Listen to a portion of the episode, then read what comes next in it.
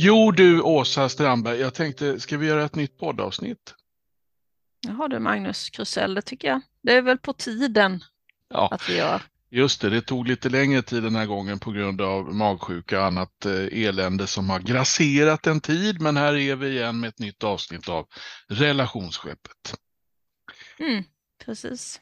Du, jag tänkte på en sak. Jag tror kanske att vi har vidrört det någon gång tidigare i podden. Men det här med att längta efter den man älskar och att inte kunna träffa den man älskar och vill vara med riktigt så ofta som man egentligen skulle vilja.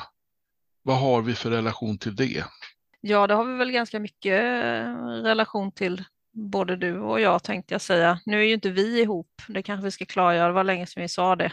Ja, vi får klargöra det. Av oklara skäl klargör vi det emellanåt, men nu fick vi det sagt en gång till. Nej, jag vet att frågan kommer och att folk undrar, även om de kanske inte liksom riktigt frågar rakt ut. Så när man kommer i nya sammanhang och man råkar säga att man har en podd så säger jag alltid lite så att ja, för det första så tror folk, när jag säger att och en vän har en podd, så förutsätter folk att det är en annan kvinna jag har en podd med. Ja. Det är lite spännande. Mm. Och med den underliggande inbyggda konsekvensen att man kan bara umgås med halva jordens befolkning om man ligger med den. Mm, just det, precis. Ja, men det är ju lite så. Jag är ju ganska öppen med att jag är ju inte sammanboende på heltid med min kille.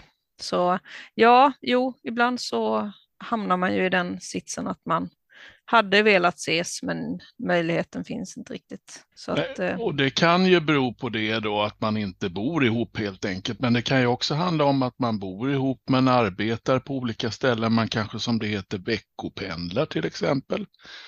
Eller av andra skäl är på resande fot väldigt mycket.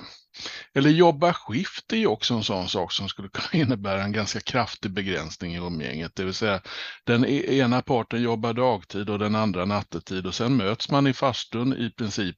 Den ene är pigg som bara den och den andra är färdig för bingen.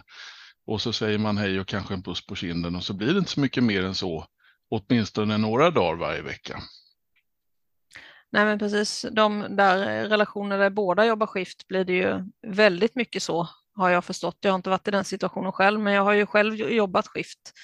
Och ja men alltså, den ena jobbar natt då för att den andra ska kunna jobba dag för att man har småbarn till exempel, eller husdjur eller lantbruk eller något annat som man måste passa liksom dygnet runt.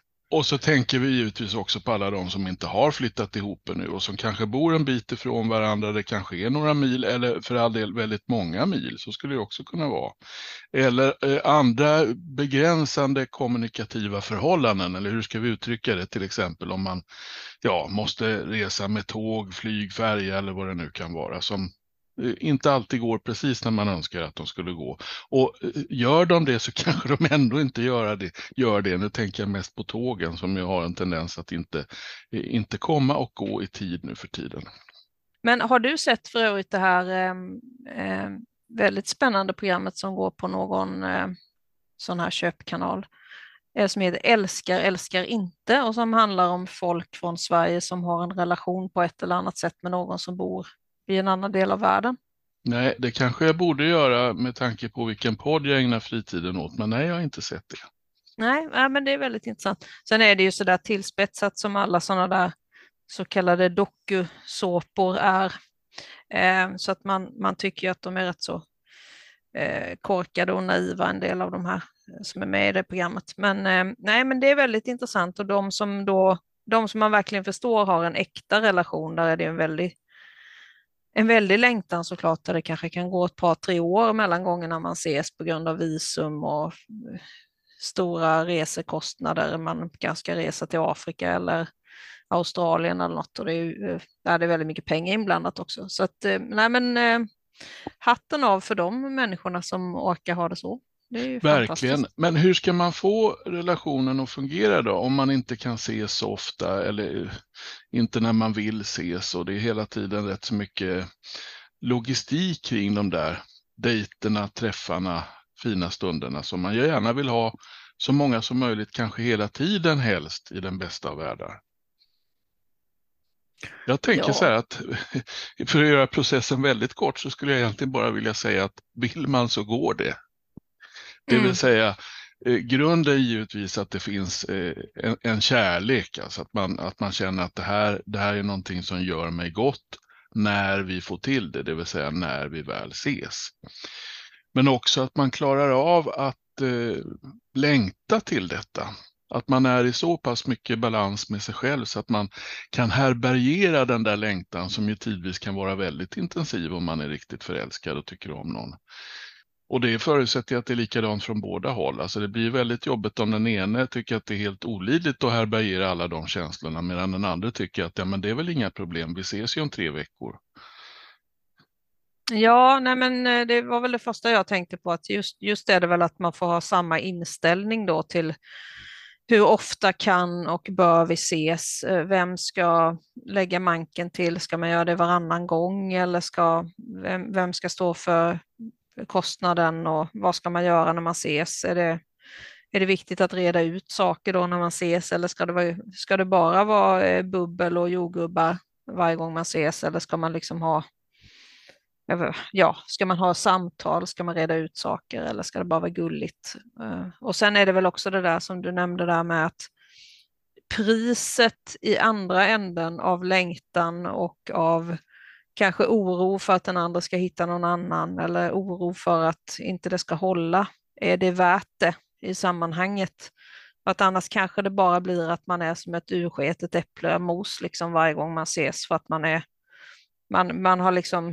man har ansträngt sig så mycket för att det ska funka liksom på distans, så att när man ses så blir det bara en massa frågor om vad har du gjort och varför svarade du inte då och varför syntes du på snabbkartan någon annanstans än där du sa att du skulle vara och bla bla bla.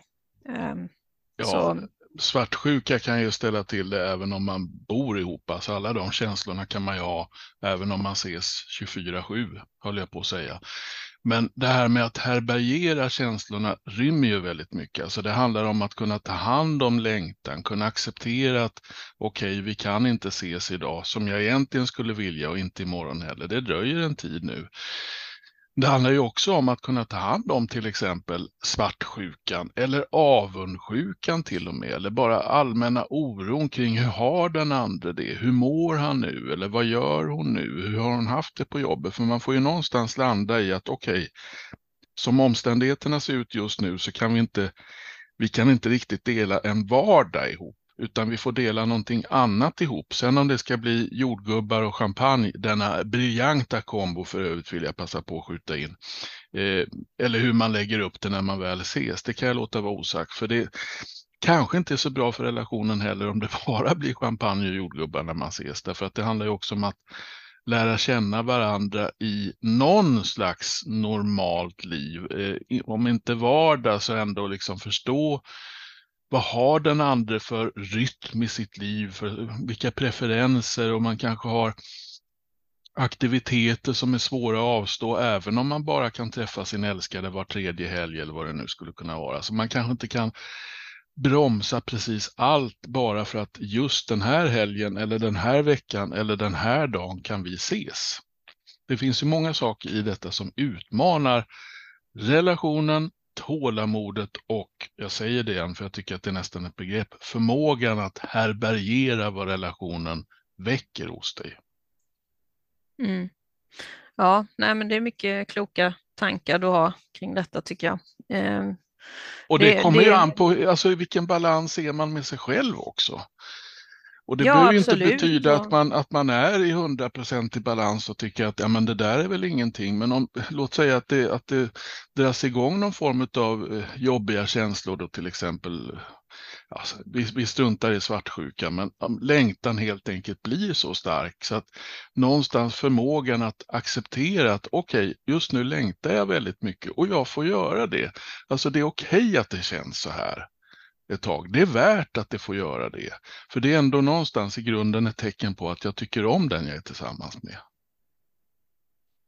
Ja, absolut. Och sen kan det ju vara också att man hamnar i någon slags situation att den ene kanske tycker att den andra borde vara den som flyttar då eller kommer närmare eller reser mer för att det är enklare för den andra och sådär. Så att, nej, men det finns många fallgropar och det är inte alldeles enkelt att få ihop det där. Men jag tror att det samsynen på vart man är där och då i relationen är väldigt viktig. För att visst, det finns alltid en framtid och det finns alltid en längtan efter att ha någonting tillsammans kanske. Inte alltid, men många känner nog så att man ändå vill ha ihop sina påsar till slut. Och ja, men det är många samtal om man nu bor väldigt långt ifrån varandra. Som de här paren som jag pratade om förut, där, där man kanske helt måste byta kultur och sätt att leva om man ska kunna vara tillsammans. Det är ju också, är det värt det? Ja, precis. Är det värt det? Det är väl den frågan man får ställa sig. Sen kan man väl också fundera över det här med att prata om det och så. Alltså, jag läste någonting väldigt tänkvärt häromdagen, att vi människor, det var en psykolog som sa det, har en tendens att prata om saker alldeles för sent. När vi väl lyfter ett problem så är det för sent. Då har det gått så långt så att då är problemet oöverstigligt. Ju förr desto bättre man tar upp de här sakerna och de här frågorna. Om man inte landar i en samsyn kring förhållningssätt och så kanske man ändå kan landa i någon slags förståelse för att okej, vi tänker lite olika om det här, men det är ändå värt ett försök. Eller inte, för all del. Ja, sen kan man ju vara på helt olika punkter där också. Så det gäller ju på något sätt att kommunikationen måste ju fungera ännu bättre när man inte ser varandra eller känner av varandras energier eller så dagligdags, utan man kommunicerar kanske på telefon eller via något videosamtal. Man tappar ju lite där, så är det ju. Ja. Och en annan sak som vi människor, mig själv inkluderar många gånger måste jag säga, har lite svårt för det att lyfta blicken och tänka lite långsiktigt, alltså blicken mot horisonten. Okej, jag kan inte få allt det här som jag helst skulle vilja ha just nu. Jag kan inte få geléhallon, nu är klockan 23:30 och affären har stängt sedan länge. Jag kan inte få geléhallon hur mycket jag än längtar efter dem just nu, men imorgon kan jag. Eller en annan dag när jag tycker att jag har tid så kan jag gå bort till affären och köpa det. Alltså vi behöver lyfta blicken och tänka lite, vart vill jag, vart är jag på väg i ett lite längre perspektiv? Inte bara tänka här och nu. Samtidigt som det handlar om att acceptera här och nu så kanske man också måste acceptera att jag är på väg, eller vi är på väg någonstans. Och vi är faktiskt på väg, känner jag, tillsammans mot precis den punkten som jag vill att vi ska komma till så småningom. Ja, men det är lite som du säger att ibland är det väldigt, en del människor har ju väldigt bråttom in och ut och saker och sådär, så att det kan ju bli väldigt uppslitande då om man som du säger har dratt på någonting väldigt länge och inte sagt det, så blir det ju ofta som en bomb då. Det är väl det där klassiska man har alltid hört, att folk inte hade en aning om att den andra ville skiljas och plötsligt släpptes det en bomb, men det kanske är ju också för att man inte själv har varit speciellt lyhörd då.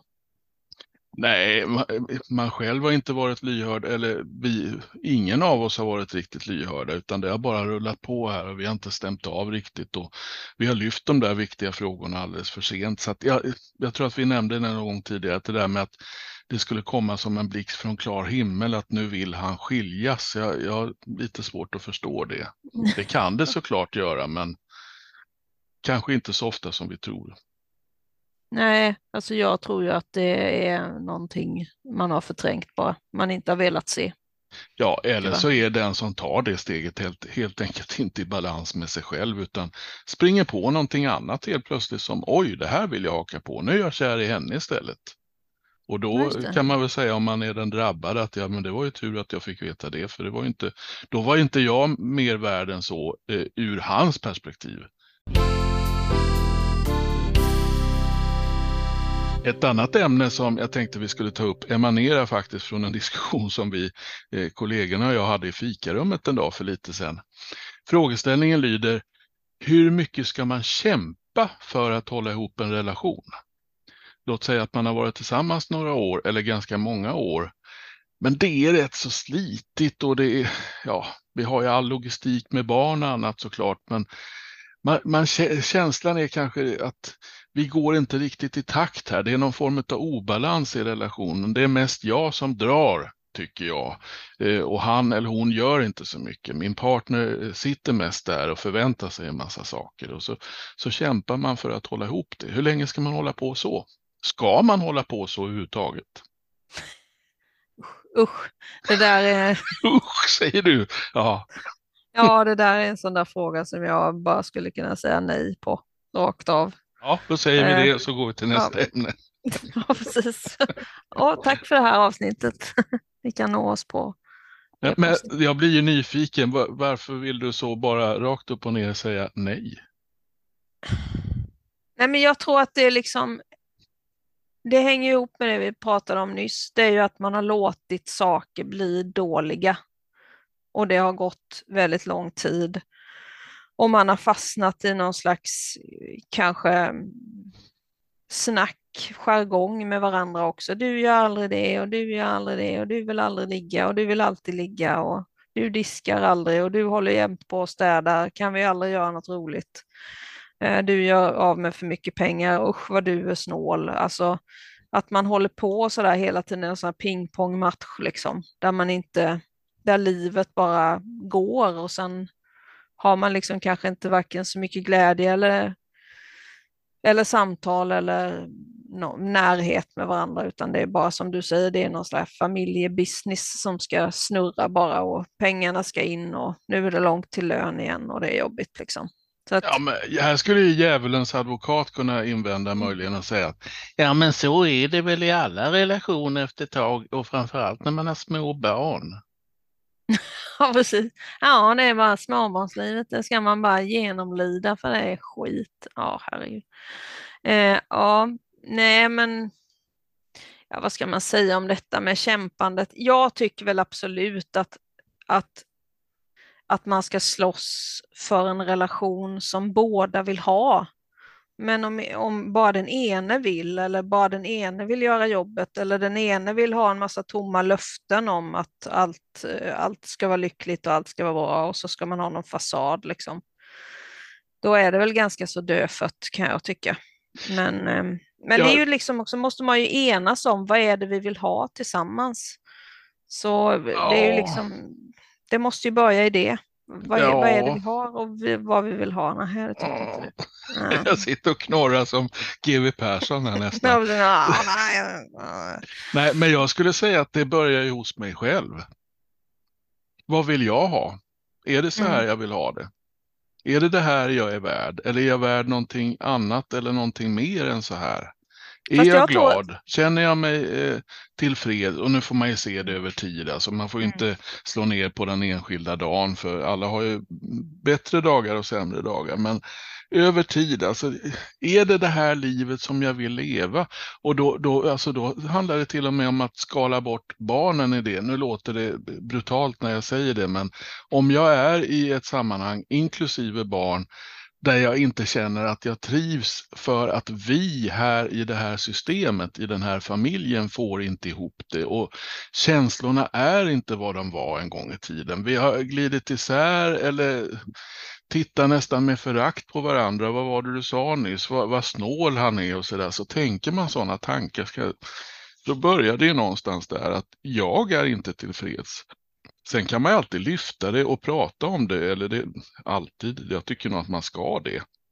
Där handlar det om att inte ge upp för lätt, utan man behöver ju stämma av lite och ta in vad den andra tycker och tänker också. Det kan ju vara så att partnern har samma upplevelse och så landar vi i att vi tillsammans vill ändå ge det ett försök. Alltså vi ska ändå testa om vi kan få ihop det här på något sätt. Men det förutsätter ju i grund och botten att jag vill det själv. Jo, men det är ju... Jag tror det är väldigt viktigt det här som vi har snuddat vid några gånger nu, att det inte får ha gått för långt då. För att till slut så tappar man bort sig själv i det här som du beskriver, att man ska se sin egen roll och vad vill jag ha och vad är möjligt för mig och hur vill jag leva mitt liv. För det försvinner ju. Om vi nu ska ta bort det här med småbarnsåren. Det är svårt, tror jag, för att jag tror att det är en väldigt utsatt del i familjelivet då, liksom processen att hålla fast i en relation. Så tappar man ju man tappar fotfästet lite där. Jag tror i alla fall att det är väldigt vanligt att tjejer, kvinnor gör det för att man blir så uppslukad av det här att man kanske är den som tar mest ansvar för barn och hus och hem och sådär. Så till slut så är man ingen annan än någon som torkar näsor och steker pannkakor och skrubbar toalettstolar, och sen så åker man och jobbar och sen kommer man hem och sen så bara går det här på repeat, och det finns liksom ingenting direkt som bryter det. Så finns det säkert något manligt perspektiv på det här också, att man hamnar i samma grottekvarn liksom. Och att då bara en dag resa sig på morgonen och säga, nu ska jag se min egen del i relationen. Vad vill jag ha? Vad vill Åsa ha ut av den här relationen? Jag tror att det är ganska förmätet och lite från oben perspektiv att tro att folk gör det till vardags hemma i sina familjer. Jag tror faktiskt inte att folk varken orkar eller hinner eller förstår att man behöver göra det. Så att där behöver man nog hjälp av varandra framförallt för att komma i det, att se vad är det vi har kört fast i för någon jävla smet här. Ja, med en drucknes envishet så vill jag ändå säga att det kommer tillbaka till mig själv. Ja, men absolut. Många människor är så rädda för att ge sig in i det här. De tycker, och det finns ju så många både moraliska och normativa aspekter i det här. Man kan ju till exempel snegla på den förra generationen och tänka att ja, men mamma och pappa fick ju ihop det och de hade det minsann inte så lätt alla gånger. Och mormor och morfar, de var tillsammans i 67 år innan mormor gick bort. Jo, men det var ju för att deras roller var huggna i sten. Det var ju enkelt inom citationstecken för dem att göra det. Nu har ju, som vi sa i något tidigare avsnitt här, nu har ju kvinnor samma möjligheter som män. Och det fuckar ju upp jättemycket i relationer, för att kanske män då går in, om man ska se normativt heterosexuella relationer, att män och killar fortfarande går in i relationer med tjejer och tror att tjejer ska hålla ordning på deras grejer och tvätta deras kläder och att det ska finnas mat i kylskåpet, och sen så har man fortfarande inte fattat då att det inte är så längre. Men jag menar inte att perspektivet att du ska gå till dig själv, att det är fel. För det är naturligtvis helt rätt. Allting i en relation börjar med dig. Sexet börjar hos dig, din egen sex, relation med sex och din kropp. Och om du ska kunna nå ut till någon annan och ligga med någon annan så måste du ju själv ha en känsla av vad du vill för din egen del. Och det är ju likadant i vilken aspekt som helst av relationen. Vill jag leva så här? Men jag tror att det är väldigt svårt för folk som har fastnat i en relation som har gått lite i stå, så är det nog väldigt svårt att plocka ur sig själv som en enhet och se på den enheten bara. Vad bidrar jag med? Vad har jag gjort för misstag? Vad vill jag ha ut? Hur kan jag hjälpa den andra? Alltså man har fastnat så att man ser inte ens det. Så det är det lite jag vill åt. Jag tror inte att perspektivet i sig är fel.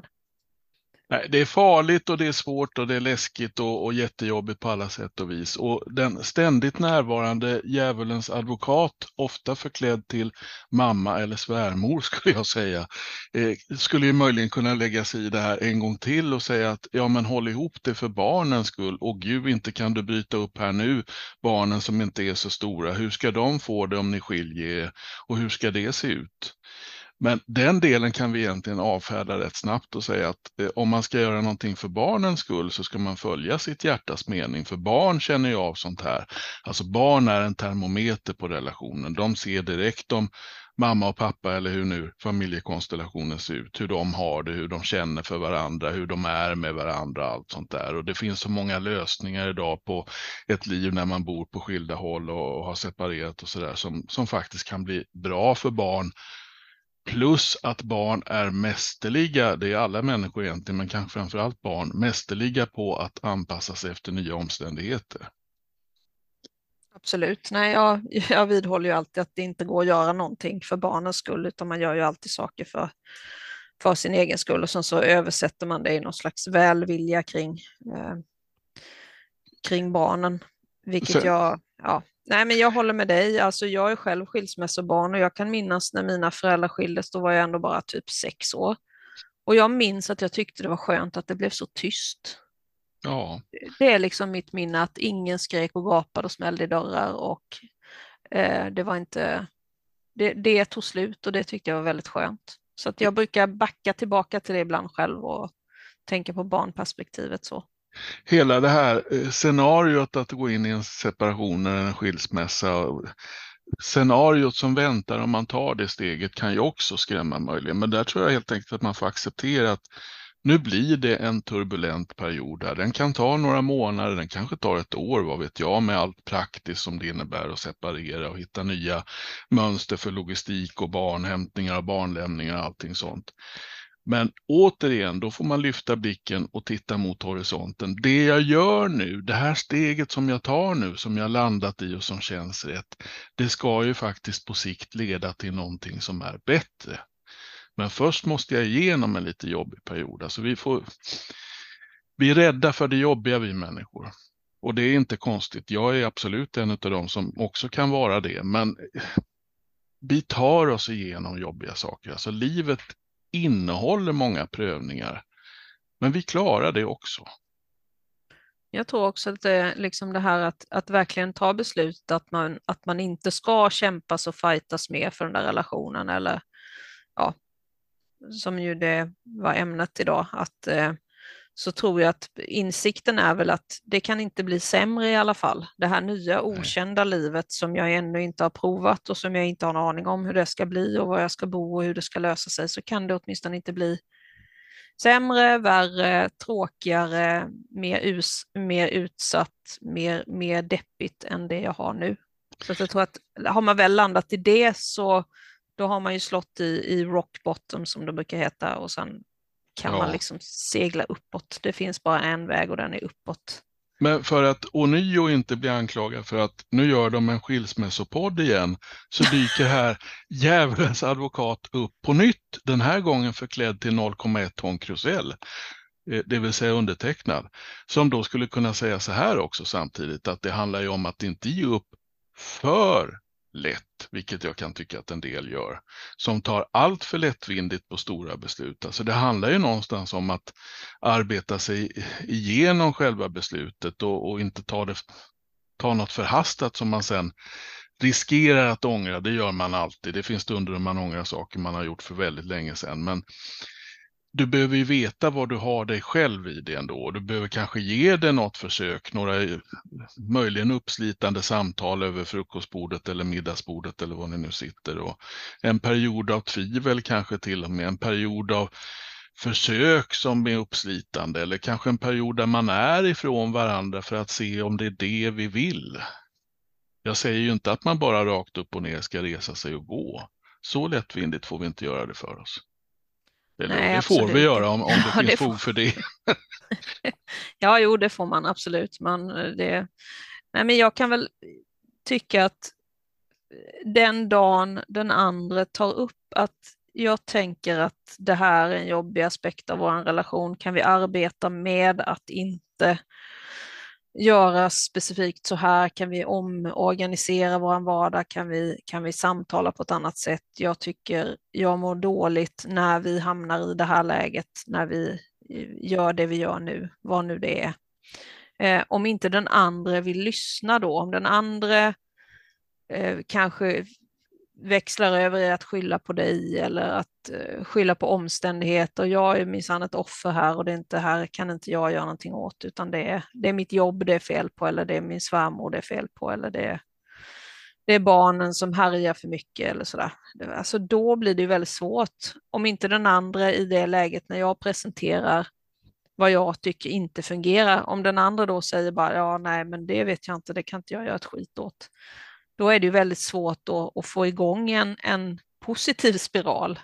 Men om man däremot hela tiden har en dialog där man kan ge och ta och där man kan säga att ja just det, nej men det där, du har rätt i det.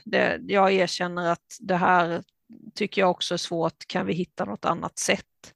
Då har man ju på något sätt en ständig process. Processen kan ju inte börja den dagen när den ene ropar på hjälp, utan processen måste vara pågående. Jag tror att det ofta blir så i relationer, och det är inte så konstigt egentligen att det blir den här obalansen med tiden, därför att vi människor gör ju helst det vi tycker att vi är någorlunda bra på, och ser man att den andra är väldigt bra på en sak, då kanske man själv ofta utan att tänka sig för tar ett steg tillbaka, och sen så blir det så att den ena i relationen får ta väldigt mycket ansvar på ett område. Och det är väl okej om det blir så, men om det blir en total obalans, alltså att den ena parten får ta väldigt mycket ansvar i stort sett när det gäller allting, då är det fara och färde.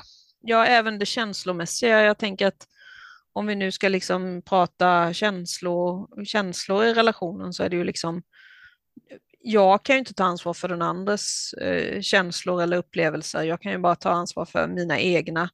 Och om jag känner att det är någonting som är knas, så måste jag ju presentera det för den andra och säga att det här kanske inte är någon jättegrej, men det här skaver för mig. Mm. Kan vi reda ut det? Och om man då möts med, ja, här vet jag inte, du känner alltid så jävla mycket, du får väl hantera det på egen hand. Ja. Det är ju också ett sätt att förhålla sig och lägga över hela problemet i knät på den andra. Ja. Nej, men jag tycker absolut att man ska slåss för sin relation om man känner att bägge vill. För det är också en viktig sak. Vi vill inte den andra riktigt. Om den andra redan har börjat segla iväg, ja, men då kanske inte jag ska stå där och kämpa själv. Jag råkar ju kolla på TikTok ibland, för jag tycker det är ganska roligt.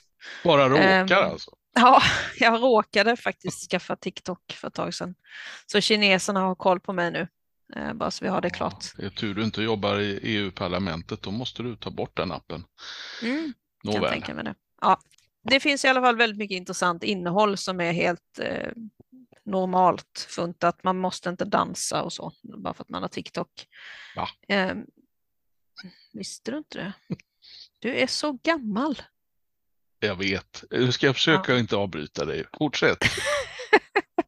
Nej, men bland annat så har jag kommit att följa en del relationsexperter och terapeuter och folk som har varit utsatta för narcissister och själva har liksom levt med missbruk. Och det finns lite allt möjligt folk som säger kloka saker.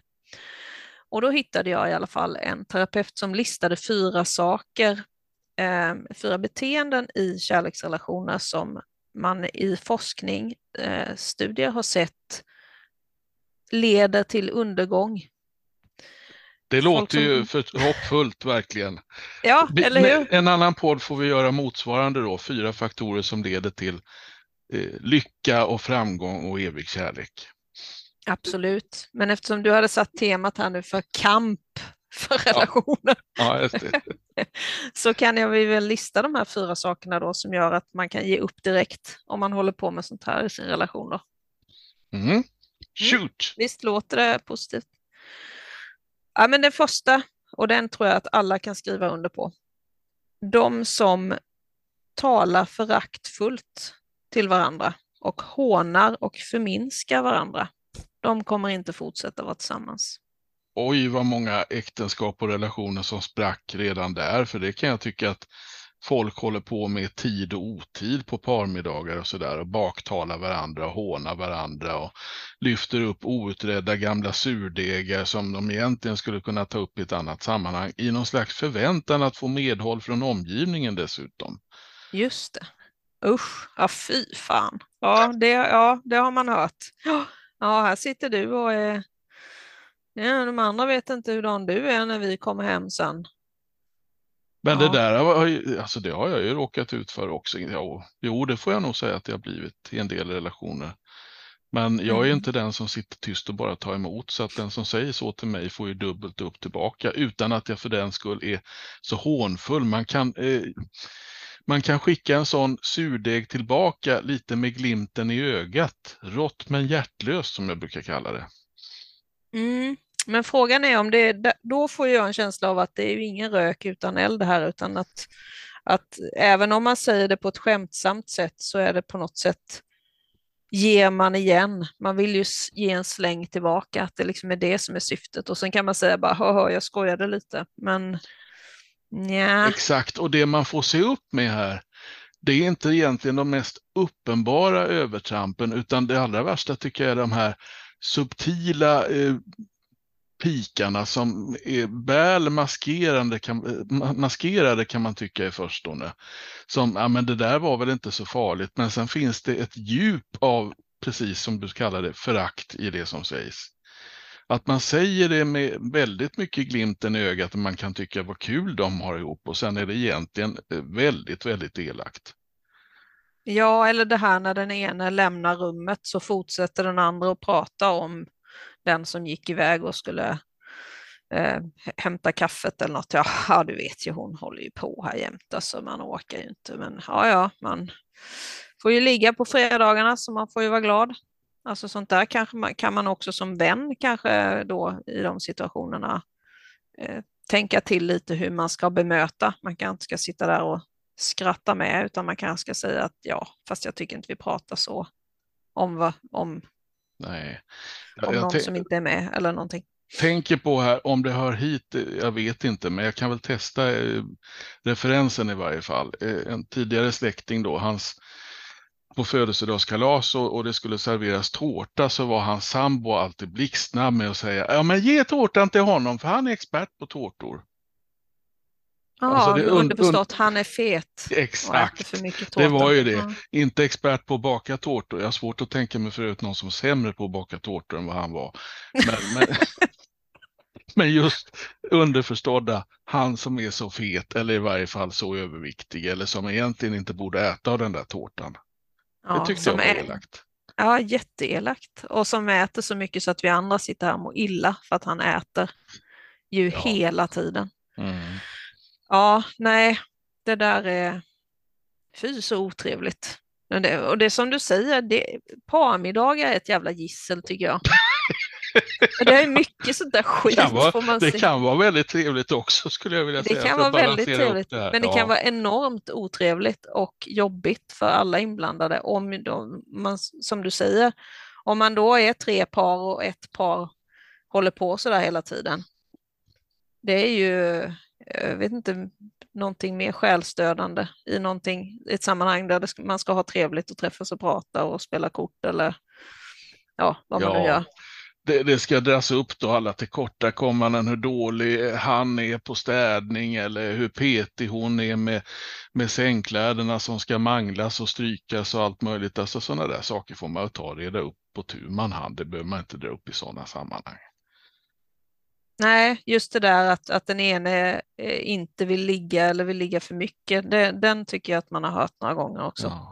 Han är så trött om kvällarna, han är inte mycket att ha inte. Nej, det är ingen fart i den korvkiosken längre. Annat var det när man var yngre, då var det öppet jämt. Adjö familjepodden igen. Ingen fart i den korvkiosken, vad är det för nivå? Men det var väl en fin omskrivning. Ja, det var jätteroligt. Ja. Du hör jag skrattar. Ja, punkt 2. Kritisera varandra. Öppet eller i enrum. Just det, och kanske på det mer personliga planet då, eller vad avses. För jag tänker att tycka olika om saker kan man göra, men det behöver inte betyda att man kritiserar så länge man har respekt för den andra ståndpunkt då. Ja men precis, och sen kan man väl kritisera en åsikt också, men jag tänker mer så här hugg och slag kring klädstil som du säger, om man gillar tårta eller inte gillar tårta, att man alltid petar i maten och är gnällig, att man hela tiden har det tilltalet till varandra. Det är ju lite, det ligger ju nära förakt och förminska, men just att man hela tiden hittar nya saker som där man kan sticka till den andra och säga att ja men då säger jag, då kan du inte sköta det heller, eller då säger jag, du har inte koll på det heller. Heller är ju den stora boven i dramat där, alltså precis som allt annat då. Att man skulle vara rakt igenom en usel person. Och då skulle man egentligen som deltagare på den här parmiddagen, detta, vad kallar du det nyss? Jävla gissel. Då skulle man ställa sig upp och säga att men hallå, det där var faktiskt taskigt sagt. Mm. Ja men det tycker jag att man kan göra till en viss del. Alltså man kanske som vän kanske kan bidra med en ögonöppnare. Men nu var kanske den här punkten mer liksom kring vad man gör själv hemma i sitt hem. Och då skulle man ju möjligen återigen som deltagare på den här parmiddagen, detta jävla gissel som det återigen kallades, säga att men hur skulle du vilja ha det? Skulle man ju fråga den personen. Hur ska du göra för att förändra det här? Jag märker ju på dig att du blir irriterad av de här sakerna som du tar upp. Men vi kan ju inte göra någonting åt det. Det är ju bara du som kan göra det. Vad skulle du vilja göra? Hur skulle du vilja ha det? Nu säger inte jag att det är så lätt och kanske inte alla gånger helt lämpligt att ställa sig upp och säga så på en just parmiddag. Detta jävla gissel. Men allt är inte lätt här i världen. Vet du vad? Jag tror att du upprepar detta för att du insåg nu att det är ett jävla gissel. Det landade i dig nu. Alltså jag hörde riktigt här nu, även om vi inte sitter i samma rum, jag hörde hur det här föll på plats inom Magnus Krusell nu, att parmiddagar är alltså det. Det finns ju en förhistoria till det här. Vi brukar ibland i våra dagliga kontakter reflektera över just detta, vad som händer på parmiddagar. Som jag ju också är deltagare på parmiddagar utan partner nu för tiden. Och då ser man det på ett annat sätt. Jag kan tänka mig det. Oj. Ja, det måste vara. Jag får se till att ha en parmiddag med Åsa och hennes kille vid något tillfälle. Får se vilka reflektioner jag gör efter det. Vi får se om vi sitter och kritiserar varandra då. Men vad har du fått någon sån här kritik påslängd dig många gånger i någon gammal relation? Ja, det har jag ju absolut. Jag kommer inte på något bra exempel just nu, men visst har det funnits stunder då jag tycker att ibland kanske blivit lite obehagligt eller väl privata saker eller sånt som vi hade kunnat ta upp i annat sammanhang. Absolut, och inte bara på parmiddagar. Det kan ju vara på släktkalas och vilket sammanhang som helst med andra människor. Det är inte bara parmiddagar, detta jävla gissel, som sånt kommer upp. Nej, men det var det jag tänkte komma in på här också. Att det är ju den här kritiken man har mot varandra i vardagen. Det är mer det, tror jag, som avses på denna punkten. Det är inte det här offentliga kritiken att man hackar på varandra när andra människor lyssnar. Men att man skulle man filma ett par hemma i köket varje vardagskväll, att man skulle höra de här grejerna hela tiden. Ja, du ska inte komma och säga här att jag glömt att köpa grädde, du glömde minsann att tanka bilen, och sen att man håller på med det här tugget hela tiden. Det är någon så här smutskastningskampanj som pågår hela tiden. Det är nog det, tror jag, som avses här i den här kritikpunkten. Och du vet, jag har ju nästan en sån filmkamera i och med att jag jobbar med det jag gör. Alltså som kurator så har jag ju en del samtal med par och hör den här jargongen. Alltså då är det dessutom min uppgift att vara någon slags neutral part i det och försöka få ihop det på något sätt. Vad kan det vara då som de kritiserar varandra för? Är det här vardagen du klämmer mitt på kaviartuben och sånt? Det allra vanligaste, skulle jag säga, helt ovetenskapligt, som jag kommer att tänka på nu, det är att mannen kritiserar kvinnan för kvinnans dåliga bilkörning och kvinnan kritiserar mannen för sin oförmåga att hålla ordning och reda på sina pinaler hemma. Ja, vilken klassiker. Ja, det är ju en klassiker, och det kanske hör relationen till, kan väl möjligen någon tycka då att det är väl inte så illa ment, men om det blir en surdeg just, liksom, det här bara fortsätter och så retar man upp sig på det och så kommer det upp i alla möjliga och omöjliga sammanhang och det kommer upp hos kuratorn till och med, då är det ju ett problem. Ja, jag tänker när det kommer upp hos sjukhuskuratorn, då är ju förmodligen så att någon av dem ändå liksom är på någon slags, är sjuk på något sätt, och då kanske problemen är större och borde liksom hanteras på en annan nivå än just han hittar aldrig sina nycklar. Så är det, och det är egentligen inte konstigt att det kommer upp på ett sjukhus hos en sjukhuskurator. För om man har fått en cancerdiagnos till exempel, så det får ju effekter på hela relationen, hela tillvaron, hela livet som man har tillsammans. Så att få ihop någon slags balans i det kan ju absolut ha relevans för ett sådant samtal. Ja, jo, det är klart att allting blir ju nedkokt till någon slags verkligen buljong då av allt som man hade tillsammans eller har.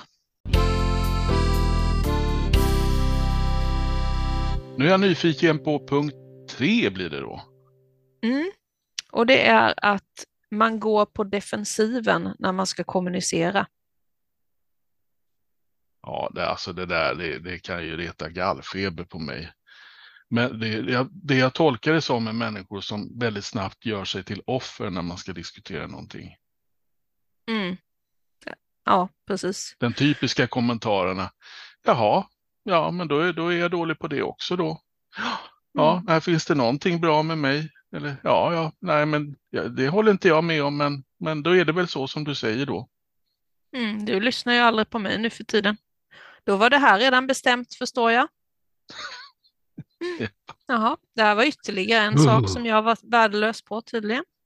Jag får utslag bara jag tänker på det. Mm. Och det är ju också en smärta för omgivningen att bevittna detta skådespel. Ja, fy fan. Ja, det var en fin omskrivning tycker jag. Smärtsamt skådespel. Ja, nej, det är ju... Ja, och det här tror jag är en av de här som kan bli en långbänk. Det kan väl allt detta som vi tar upp nu bli. Men om vi nu pratade förut att det har gått för långt. Man kanske inte ska hålla på och kämpa. Man kanske ska ge upp liksom.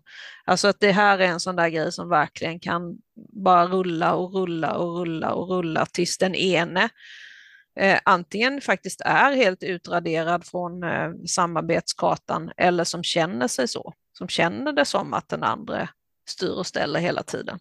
Ja. När det då kanske också lite grann är så att den här defensiva personen är kanske till syvende och sist den som får igenom sin vilja just för att det är så outhärdligt att lyssna på en sån här person.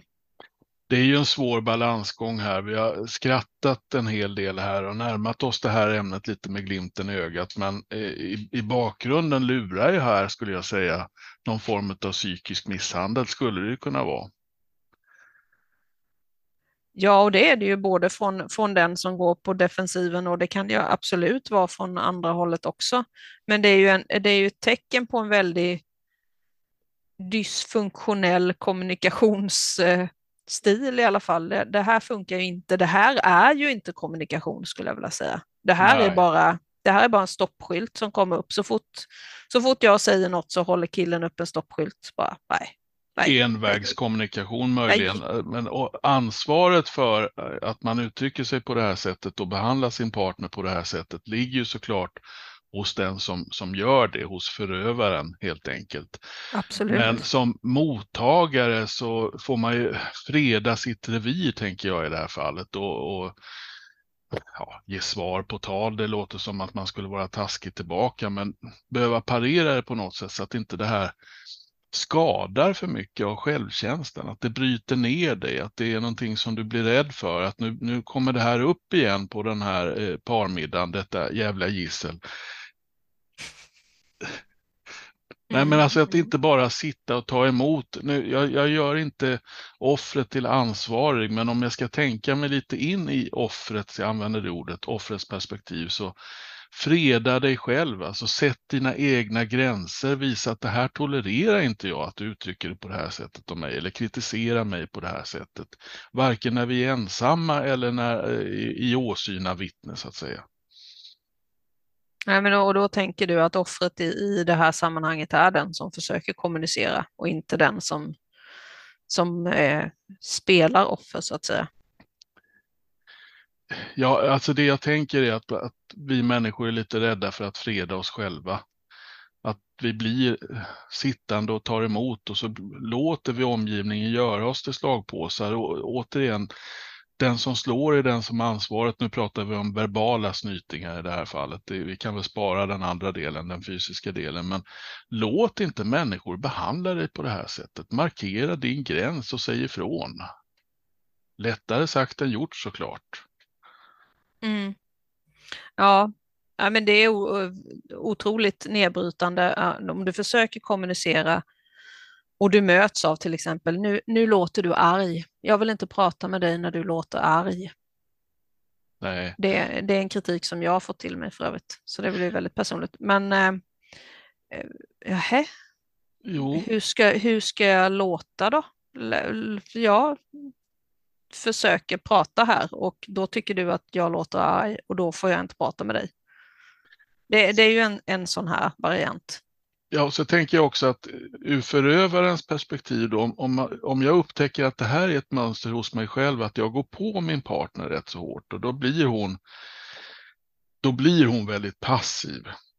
Eller då hon blir defensiv helt enkelt. Då tycker jag att då behöver jag fundera på vad är det hos mig själv som triggar igång det här? Varför beter jag mig på det här sättet? Vad står det för? Vad är jag inte nöjd med? Är det någonting hos mig själv eller är det någonting hos min partner? Eller är det någonting hos oss i relationen? Eller... Mm. Men Dr. Phil säger ju, you teach people how to treat you. Det vill säga att det är du som visar folk hur de kan behandla dig. Och jag tror att det blir lite hårt när man säger det så, men jag tror att andemeningen i det är väldigt viktig. Att det är du själv som måste sätta en gräns för hur du vill kommunicera med andra också. Och man gör ju inte det genom att bara slänga upp händerna och säga okej, fint, tack så mycket. Du bestämmer, jag skiter i resultatet. Det får du ta ansvar för. Det är ju så föräldrar och riktigt små barn kommunicerar med varandra. Då möts man ju inte som vuxna människor om man har den kommunikationsstilen sinsemellan. Ska vi gå över till punkt 4? Ja, det gör vi. Nu till exempel. Ja, punkt 4 är stonewalling. När man använder det mot varandra eller den ena använder det mot den andra. Det är ju lite, gränsar ju till den här defensiva kommunikationen som vi hade i punkten innan. Vi måste definiera begreppet bara för alla som inte är bekanta med stonewalling. Jag hade tänkt göra det på nästa inandning. Nej, men stonewalling, det är ju när man vänder, man sätter upp en mur helt enkelt. När den andra försöker kommunicera med dig så svarar du med kalla handen. Du svarar med att inte svara helt enkelt. Du gömmer dig, går iväg, ignorerar. Kör på med ditt race och din agenda helt enkelt. Så kan man väl förenkla det. Har du någon? Ja, nej, men det kan man absolut göra, och har man kommit till den punkten då är relationen verkligen i gungning, därför att då är det riktigt allvarligt skulle jag säga. Den här tystnaden, det finns ju ingenting som människan skyr så mycket som tystnaden, att inte bli sedd, hörd, behandlad överhuvudtaget. Jag skulle vilja dra en litet sidospår här bara, och det är att vissa människor har ett väldigt behov av att kliva ur ett samtal när de känner att de blir överbelastade mentalt. Och har man en sån person i sin närhet så tror jag att man förstår det. Och då måste man låta den personen gå iväg, fundera, sova på saken. Kanske åka till jobbet, komma tillbaka på eftermiddagen och säga du, nu har jag tänkt och nu kan vi prata om det här. För att alla människor kan inte processa, om vi ska säga konflikter, relationskonflikter, diskussioner, upphettade tillstånd i liksom dödläge i kommunikation. Alla kan inte hantera det. Så att det kanske man måste prata ihop sig lite om, för att du kanske har en sån partner som behöver tid att tänka och som behöver andas och som inte kan ge dig ett svar där och då. Ja, och finner man sig inte i det, att människor fungerar på olika sätt och behöver det här utrymmet som du säger, då är ju det en svårighet i relationen. Man behöver inte tro att det är stonewalling, det är mer det jag menar. Mm. Alltså att om din partner behöver gå en sväng med hunden och sen återuppta diskussionen, så låt honom göra det. Det kanske bara är bra. Stonewalling är ju någonting annat, någonting mycket mer, vad ska man säga, elakartat i sammanhanget. Där är det ju att du får aldrig fram ditt budskap, du får aldrig fram vad du vill och dina behov, utan du möts hela tiden av någon slags... Ja, men det är ju som om vi går tillbaka till det här med föräldrar och barn. Du är en bebis som ligger och gråter efter mat och dina föräldrar stänger dörren och går iväg. Det är ungefär den bilden. Ja, och alltså vad det här med stonewalling står för, det kan ju vara hos narcissisten till exempel en mer eller mindre medveten strategi att förminska, kränka sin partner. Men det kan ju också handla om en rädsla för eller en oförmåga att prata känslor och svåra saker. Att man är rädd för sina egna reaktioner om man skulle ge sig in i någonting sånt. Alltså man är rädd för känslomässig närhet och tycker att det här ämnet är så jobbigt, det här är så obehagligt så att nej, det bästa är att jag inte säger någonting. Och då kan man ju säga att med den utgångspunkten så har man egentligen inget ont uppsåt relativt den andra. Men det spelar egentligen ingen roll därför att om det uppfattas som att man blir utfryst i den situationen så blir man ju det. Mm, ja, absolut. Och det som du säger, det är ju lite grann i gränslandet. Men jag förknippar ju också stonewalling mest med den typen av personer som antingen vill bida sin tid för att veta hur de ska kunna utnyttja mitt mående mot mig vid ett senare tillfälle. Eller som vill terrorisera mig psykiskt genom att bara stänga öronen, börja pilla med något annat. Nej, det här samtalet är slut nu. Jag vet en kollega en gång som, jag tror att han jobbar som äktenskapsrådgivare, faktiskt också påtalade någon slags omvänd stonewalling. Att om man försöker lyfta ett problem gång på gång och inte kommer någon vart, alltså du får ingen respons av din partner, du försöker ta upp problemet men möts av den här tystnaden, så tystnar du själv också till sist och håller det här inom dig. Du tänker att det är ingen idé, alltså fight or flight, det blir istället freeze, alltså du blir handlingsförlamad eller ger upp, gör ingenting, du lägger dig platt. Det blir en omvänd stonewalling och inte heller det är ju konstruktivt för relationen såklart. Nej, och det kan jag säga för att bli lite personlig ändå, att det har jag upplevt att i en relation att jag har försökt att kommunicera och alla mina kommunikationssätt blev sågade på ett eller annat sätt. Nej, det här var inte rätt. Jag vill att nästa gång så pratar vi på det här sättet istället. Och nästa gång försökte jag prata på det nya sättet och då sades det att nej, men det här sättet kan vi inte prata på, utan jag känner nu när vi är i det här läget att vi behöver kommunicera på det här tredje sättet istället. Och så försöker man på det tredje sättet och då var inte det heller rätt och till slut så säger man ingenting. Nej, och det som uppstår där är att mottagaren angriper själva metoden och det är också ett uttryck för en oförmåga att kunna ta itu med saker och ting, en rädsla för att ta itu med saker och ting. Alltså man angriper inte det som tas upp utan sättet som det tas upp på. Mm. Vilket är oerhört fegt kan jag tycka. Som att säga till sin partner att nej, men det är ingen idé att du tar upp sådana problem med mig, det får du ta med din terapeut. Jaha, ska jag ha en sån också nu? Kan man ju tänka. Aha, som jag ska ringa då dygnet runt och prata med om våra problem här hemma. Ska jag prata med, ja, då får man ju heller aldrig något svar på det man då försöker förändra eller förbättra i sin relation om man hela tiden ska antingen ta det med sig själv eller som du säger ta det med sin terapeut eller det där får du prata med dina väninnor om, det orkar jag inte lyssna på. Nej, och jag som också har varit en del av sådana här situationer kan jag säga att det leder ju med tiden till en uppgivenhet. Om man lär sig att det är ingen idé att jag tar upp någonting, det är ingen idé att jag försöker göra någonting, det är ingen idé att jag försöker påverka någonting, då blir du blir ju förlamad till sist, du blir ju nedbruten. Mm. Ja, alltså, det blir en form av inlärd hjälplöshet i det, att du, ja... Det är som i mardrömmar när man försöker springa väldigt snabbt och inte kommer någonstans.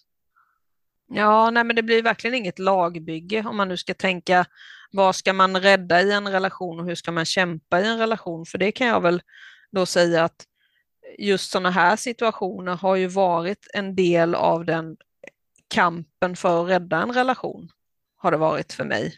Att man har försökt kommunicera på olika sätt och det har varit en jävla kamp.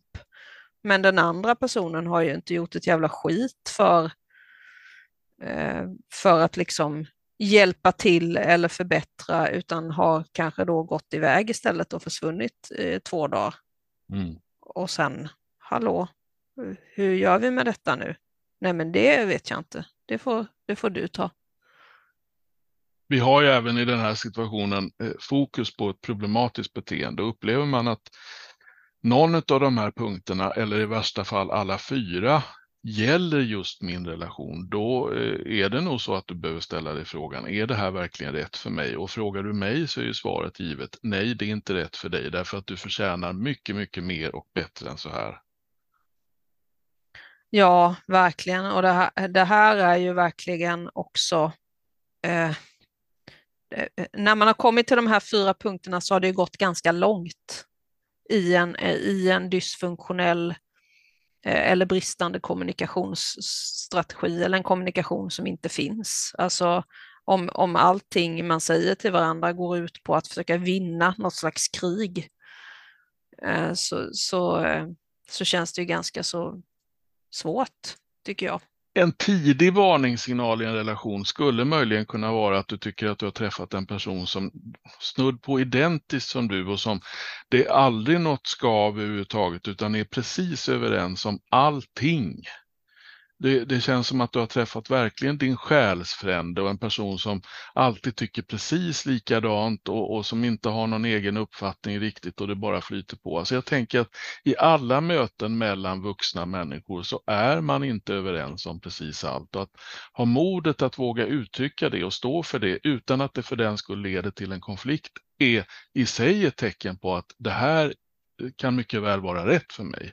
För de som lägger sig platt i början, det kommer vi tillbaka till det igen, är ju ofta de som sen efter något år eller ett par svänger över och blir åt andra hållet. Oresonliga, utfrysande, stonewallande människor, lika med narcissister. Ja, tyvärr är det nog så. Och tyvärr är det så att den här podden närmar sig sitt slut, det vill säga det här avsnittet, gudskelov. Podden i sig kommer leva vidare. Ja, men precis. Det brukar den göra. Den brukar återuppstå efter några dagar. Och nu har vi en härlig tid framför oss. Nu ska vi möta våren tillsammans med relationsskeppet. Och tyckte någon att det här avsnittet var väldigt problemtyngt, så kanske nästa avsnitt blir fullständigt hänryckt. Och det kanske till och med, man kan alltid hålla tummarna, handlar om sex. Vem vet? Ja, men det var väl kul. Feedback vill vi ha. Gärna det. Messenger på Facebook är en bra väg in till oss bägge två faktiskt. Vi svarar där bägge två.